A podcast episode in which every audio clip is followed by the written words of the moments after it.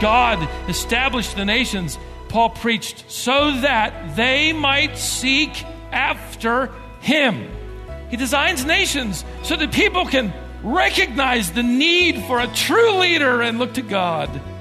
The nation that is in deep trouble is a nation that, instead of seeking him, excludes him, relegates him to the sidelines, which our own nation has been doing for more than a hundred years.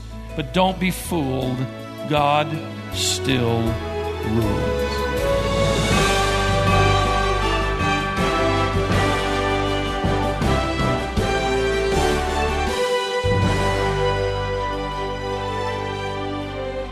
God has a purpose in all things. That purpose is to bring glory to Himself. Since that's God's top priority, his desire is that we would pursue His glory as well. When we don't, things usually end badly. The same is true for nations. When nations turn their back on God, it often results in disaster. There's an example of that happening in the book of Daniel, and the kingdom of Babylon comes to a crashing halt. It's over for them. Thanks for joining us today here on Wisdom for the Heart. Stephen Davey continues his series on the life of Daniel with this message entitled Babylon's Last Meal. I couldn't help as I got into this scene and studied the historical setting that this is a, a perfect picture of lost humanity, isn't it? What a tragic picture of our own world today immoral, committed to the idols of their own making, addicted to pleasure and entertainment, self centered, impious, rebellious, drinking, feasting, fornicating, moving every day closer and closer to the cliff until they crash over the guardrail of their lives and into eternity they are swept. Did any of them stop and think, I would doubt it, here in Babylon, that maybe this meal will be my last? Well, Belshazzar's actually bored with the banquet. He's had so many of these things. He's been there and done that over and over again. He wants to make a statement. He kind of wants to juice the party by doing something dramatic. And here's what happens. Verse 3, repeated again for emphasis. Notice. They brought the gold vessels that had been taken out of the temple, the house of God, which was in Jerusalem, and the king and his nobles, his wives, and his concubines drank from them. They drank the wine and praised the gods of gold and silver, of bronze, iron, wood, and stone. Now, at first glance, you might think or have the idea that Belshazzar is just being you know, blasphemous by drinking from temple vessels of the defeated God of Israel. And you'd be right, he is. But it's more than that. See, according to historical records and sources, we learn that under the leadership of King Cyrus, the emperor of the Medo Persian Empire, the empire that will overthrow Babylon, according to the prediction of Daniel given to Nebuchadnezzar decades earlier, they have already surrounded Babylon. In fact, they have been camped around the walls for the past four months. Oh, Belshazzar is not only glorifying his gods of gold and silver, he's not only blaspheming the God of Israel, saying effectively, uh, You're good for nothing but to hold my wine. He's going a great step further. Daniel will point out later that Belshazzar knew about his grandfather's insanity. He knew about his grandfather's conversion to God. He knew about the prediction that Babylon was prophesied to fall at the feet of Persia, and he's even now surrounded by the Persian army, and still he spits in the face of God. He's effectively doing this. This is what I think of your prophecy. This is what I think about your prediction that I'm going to fall to the Medo Persians who are even now surrounding the city. It isn't going to happen. I am unconquerable. That's what he's doing. That's what he's saying. Even though we also learned that the Babylonian army, or a portion of it, had already suffered defeat and four miles away. All the nobles and all the military leaders and all the citizens with connections have raced and piled now into the capital city behind the security of their walls. Even still, Belshazzar is leading a thousand plus in this unanimous chanting down of the prediction of this defeated God of Israel who dared suggest we would fall to Persia. He did have some reason to boast, according to the might of man. That outer wall was about 80 feet thick. That's a thick wall. You're not going to use a battering ram on that wall. And if you happen to scale it, you drop down into an open area that was cleared and open, and you'd be confronted by another wall. Upon that wall, there were battlements some 300 feet high, from which the soldiers could just pick off those that came over that first wall. These walls had not been breached for hundreds of years. They couldn't starve the citizens out either. The Euphrates River flowed through the city in different points, providing endless supplies of fish and fresh water. Huge iron gates had been crafted to sink down into the river, to the very riverbed at points where the river ran just under the city walls. Historians also inform us that the Babylonians at this point had already stocked enough grain to feed the entire city for 20 years. That's why when the Persians had surrounded the city for four months, Belshazzar and all of his uh, nobles can afford to throw a birthday party. We've got nothing to fear. And now, at the height of his arrogance, he calls for the vessels belonging to the God who dared predict his downfall. This is what I think of your prophecy and your prophet. Babylon will not fall to Persia. And then it happened. Verse 5 Suddenly, the fingers of a man's hand emerged and began writing opposite the lampstand on the plaster of the wall of the king's palace, and the king saw the back of the hand that did the writing. Then the king's face grew pale, and his thoughts, his thoughts, literally his conscience, alarmed him, and his hip joints went slack, and his knees began knocking together. To this day, our culture borrows from this very text the phrase, the handwriting's on what? The wall, to refer to unchangeably bad news. This is where it came from. This disembodied hand just appears and begins to write on the wall. We're told here, and I just read it, that this arrogant king loses all control. There's no bravado here. His hip joints went slack. I'm not sure how your translation reads it, but it's the biblical way of saying he lost control of his bowels. His knees are shaking, his body trembling, and his conscience is painfully alarmed. Why? Because even though he can't read that writing, he knows what he's been drinking out of, and something supernatural is happening, and I'm going to be able to connect some of the dots. Verse 7, he literally screams for the conjurers, the Chaldeans, and the diviners. He pleads, that is, with the wise men of Babylon Tell me what this means.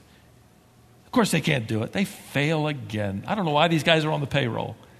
They never get the dreams right, they never can do it. And that's because the natural man cannot receive the things of the Spirit of God, for they are spiritually discerned. These messages are from God. It's going to take someone in tune with the Spirit of God to be able to interpret the meaning of the words. 1 Corinthians 2:14. The queen appears next. More than likely the queen mother. This would be Nebuchadnezzar's daughter, the mother of Belshazzar. Evidently, she's informed of the commotion and she strides into the banquet room and you sense about her a dignity and a strength. I, found it interesting that she wasn't in there to begin with. Did you notice that? Judging from her testimony about Daniel and her description, she's probably a believer herself in the God of Israel, like her father before her. She says in verse 11, look there, there is a man in your kingdom in whom is the spirit of the holy gods. And in the days of your father, illumination, insight, and wisdom, like the wisdom of the gods, were found in him. By the way, these two phrases can be translated there's a man in your kingdom in whom is the Spirit of God, capital G, who has in him wisdom like the wisdom of God, capital G. This translation requires an interpretive decision on the part of the translator, and most assume she's not a believer and they translate it in that manner. I believe she was a disciple of Daniel's faith. And, and, the reason I do is given the fact that she's avoided this drunken party to begin with, given the fact that now she introduces and speaks of Daniel with the highest respect, and given the fact that she refers to him as Daniel, his Hebrew name. Notice verse 12. He has an extraordinary spirit, knowledge and insight, interpretation of dreams, explanation of enigmas, solving of difficult problems were found in this Daniel. It's his Hebrew name. He hadn't been called that for 60 years. You remember the king named him Belteshazzar? Well, get this. Forget that pagan name. Let Daniel now be summoned, and notice, and he will, not he might, he will declare the interpretation. I'd love to know just a little bit more about this remarkable woman and a testimony that to me is so clear. And you know what she's doing?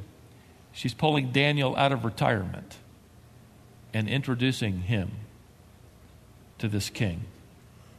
Josephus, the first century Jewish historian, tells us that the king didn't want to see Daniel and that she literally begged him. And he finally agreed. Before we go any further, isn't it interesting that even when someone comes in contact with an unexplainable supernatural moment, they'd rather get an explanation from all the other pagans than ask somebody who knows the God of Israel? They'll go all around the world with their speculations. And you're just standing there saying, if you just ask me, I know exactly what's going on because the Bible addresses that issue. That's what the king does. Asks advice from all the pagans, doesn't want advice from this Jewish prophet. And finally, he says, All right, none of these guys know. Bring them over. In fact, when Daniel finally arrives and enters the banquet room, the king says in verse 13, are you that Daniel who is one of the exiles from Judah, whom my father the king brought from Judah? Why ask? He already knew that. Because he's not asking. One Old Testament scholar pointed out that you can actually translate these words indicatively. Belshazzar actually says it this way So, you're Daniel. Oh, you're Daniel, one of the exiles that my father brought over from that defeated kingdom. I've heard of you. You can hear the sarcasm and the spite, can't you, when interpreted in this manner, which is what he was saying. But I tell you what, Daniel, if you can indeed interpret this dream, or I sh- should say these words, verse 16, I'll clothe you with purple. That was the garment of royalty. Nobody else could afford it. I'll put a necklace of gold around your neck. This was a special chain given only by the king to special citizens. They wore it proudly. And third, I'll make you the third ruler in the kingdom. Why the third? Because Nabonidus was first in Arabia. His son, the co regent in Babylon, was second. So all he could offer Daniel, which wasn't a really bad job after all, was number three. I love Daniel's answer, verse 17. Then Daniel answered and said before the king, Keep your gifts for yourself, or give your rewards to someone else. Can you just see white haired 81 year old Daniel standing in the midst of a thousand nobles in front of the king? You could hear a pin drop, except at that point when everybody gasped. Because Daniel just turned down what the nobles could only dream of. You don't turn the king down anyway. And he's treating this stuff like they're trinkets. Why? Because Daniel knew what was coming. And by the way, keep in mind, he had no personal guarantee from God that he would survive that night. If Babylon dies, I believe Daniel probably assumed he'd die with it. He's now 81, he's no longer serving in the palace. More importantly, though, he's telling the king, Look, I, I may be 81, but I still can't be bought. Keep your stuff. I don't need your necklace or the purple robe. And give that to somebody else. You see, he has an eternal perspective. Dear friends, when you are eating your last meal, it doesn't really matter what you're wearing. When you're eating your last meal, it doesn't matter how much money you have in the bank, or the jewelry around your neck, or the title underneath your name on a piece of plastic stuck on a door somewhere. None of that stuff matters. An hour or two before you die. And they will. Daniel will survive, and he doesn't interpret the message on the wall right away anyway uh, would you notice here that what he does first is preach another message?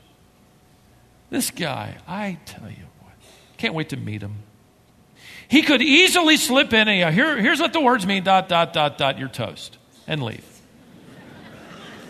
what he does instead is he, he stops and he says, oh, not so fast, and he preaches a message. Not only to the nobility of Babylon, but to this 36 year old king. All I'm going to do is simply read the sermon manuscript. It's fairly self explanatory, beginning in verse 18. O king, the Most High God granted sovereignty, grandeur, glory, and majesty to Nebuchadnezzar your father. Because of the grandeur which he bestowed on him, all the peoples, nations, and men of every language feared and trembled before him, whomever he wished he killed, and whomever he wished he spared alive. And Whomever he wished, he elevated, and whomever he wished, he humbled. But when his heart was lifted up, and his spirit became so proud that he behaved arrogantly, everybody knew who Daniel was talking about. He was deposed from his royal throne, and his glory was taken away from him. He was also driven away from mankind, and his heart was made like that of beasts. And his dwelling place was with the wild donkeys. He was given grass to eat like cattle, and his body was drenched with the dew of heaven until he recognized that the Most High God is ruler over the realm of mankind and that he sets over it whomever he wishes. Yet you, his son, Belshazzar, have not humbled your heart. Note this, even though you knew all this. And now I think he's pointing even though you knew all this, nobody's breathing. But you have exalted yourself against the Lord of heaven, and now they brought the vessels of his house before you, and you and your nobles, your wives, and your concubines have been drinking wine from them. You've praised the gods of silver and gold, of bronze, iron, wood, and stone, which do not see, they don't hear or understand. But the God, note this reference, in whose hand are your life breath and all your ways you've not glorified. Then the palm, literally, palm of the hand, representing Him in whose life breath of your life is held. He delivered this inscription, and here it is written out Mene, mene, tekel, upharsin. This is the interpretation of the message. Mene, God has numbered your kingdom and put an end to it.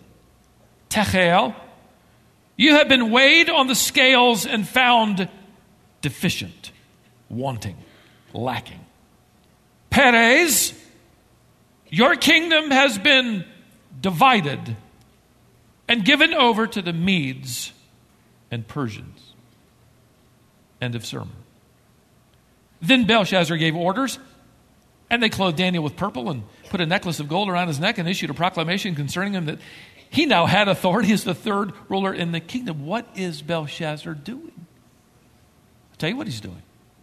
He's defying everything Daniel just said. It'll never happen.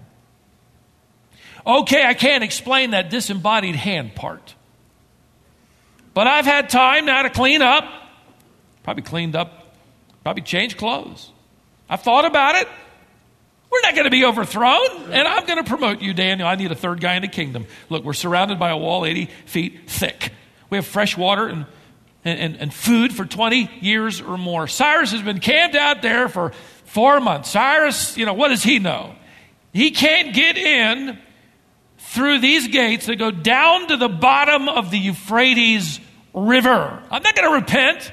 I'm not going to buy all that stuff about your God who holds my life in his hand. I don't believe it. Nice try. Drink up, boys. Let's get the band going again. Let's get this party on the road. Daniel, by the way, whether you wanted or not, enjoy your purple robe and gold necklace. Take it and just get out of here. Herodotus informs us, who was a historian living during the Babylonian kingdom, that the engineers of the Persian army had found a solution. That night, they diverted the Euphrates River into an old channel and lowered the water level of the river, which was now at points just below their waists. And the soldiers waded under cover of darkness right through the waterways in those walls at those points where the Babylonians, in their overconfidence, had not even bothered lowering the gates. These Persian soldiers rushed to the palace. Herodotus said that when they arrived, dancing and reveling was taking place. In other words, the party started back up as soon as Daniel walked out. Soldiers burst into the banquet room, which conveniently, by the way, now held every noble person, every political leader, every military general in one room, and with one brief massacre, the entire leadership of Babylon could be put to death. And that's what happened.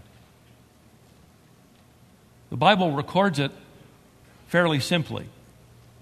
Verse 30 says, That same night, Belshazzar, the Chaldean king, was slain. And the kingdom of Babylon is no more.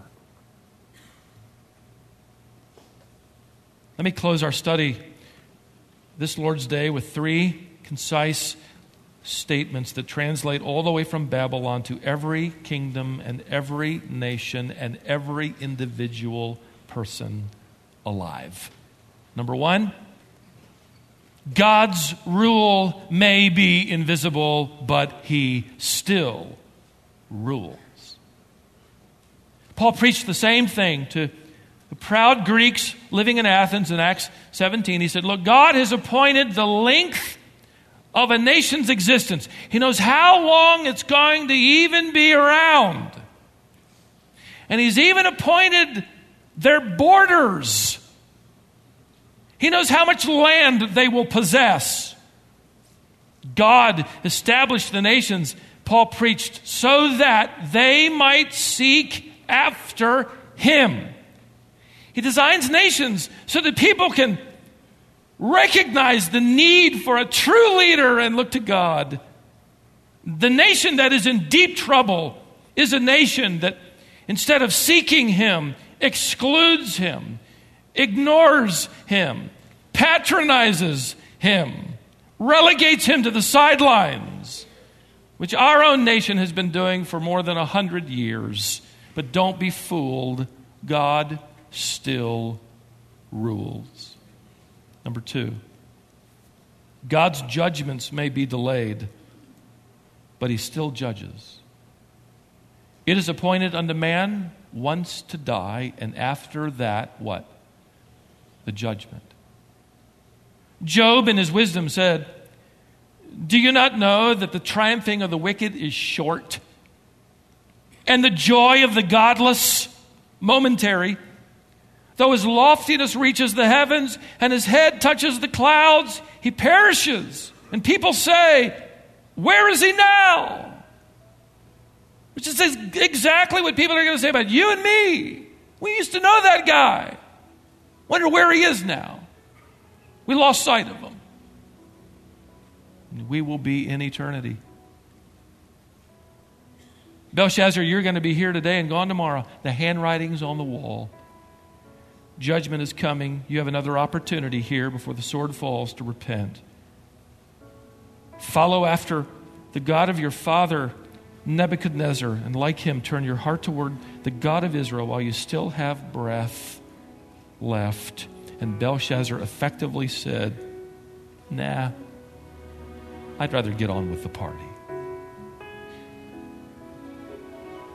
Number three, God's offer may be ignored, but He still offers. If you have breath in your lungs today, the offer stands. But if you don't receive the offer of forgiveness and salvation while you're alive and breathing, when you take your last breath, it will be forever too late. Eternity is irreversible and unchangeable. And I'm not trying to be dramatic, but your Sunday dinner today, keep in mind, just might be your last meal.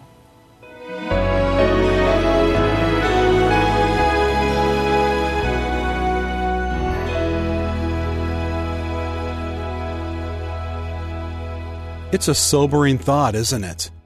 We really have no idea when we'll take our last breath.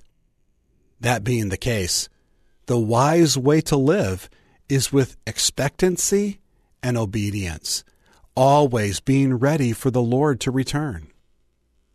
This is Wisdom for the Heart with Stephen Davey. I hope today's lesson has helped you today. If you've never taken the time to introduce yourself to us, we'd really like to hear from you. We have a gift that we want to send you. In addition to equipping you with these daily Bible lessons, Stephen publishes a magazine. He deals with a different topic each month and helps you better understand what the Bible says and how it applies directly to your life. For example, some of the past topics have included such things as a biblical look at why there is evil in the world, advice for how fathers can leave a godly legacy. The magazine also has a daily devotional guide. We call the magazine Heart to Heart. We'd like to send it to you if you haven't seen it yet. As soon as you get to wisdomonline.org, you'll notice a link on the home page that will take you right to the sign up form. You can also call us today. Our number is 866 48 Bible. It's 866 482 4253. Call today and then join us next time on Wisdom for the Heart.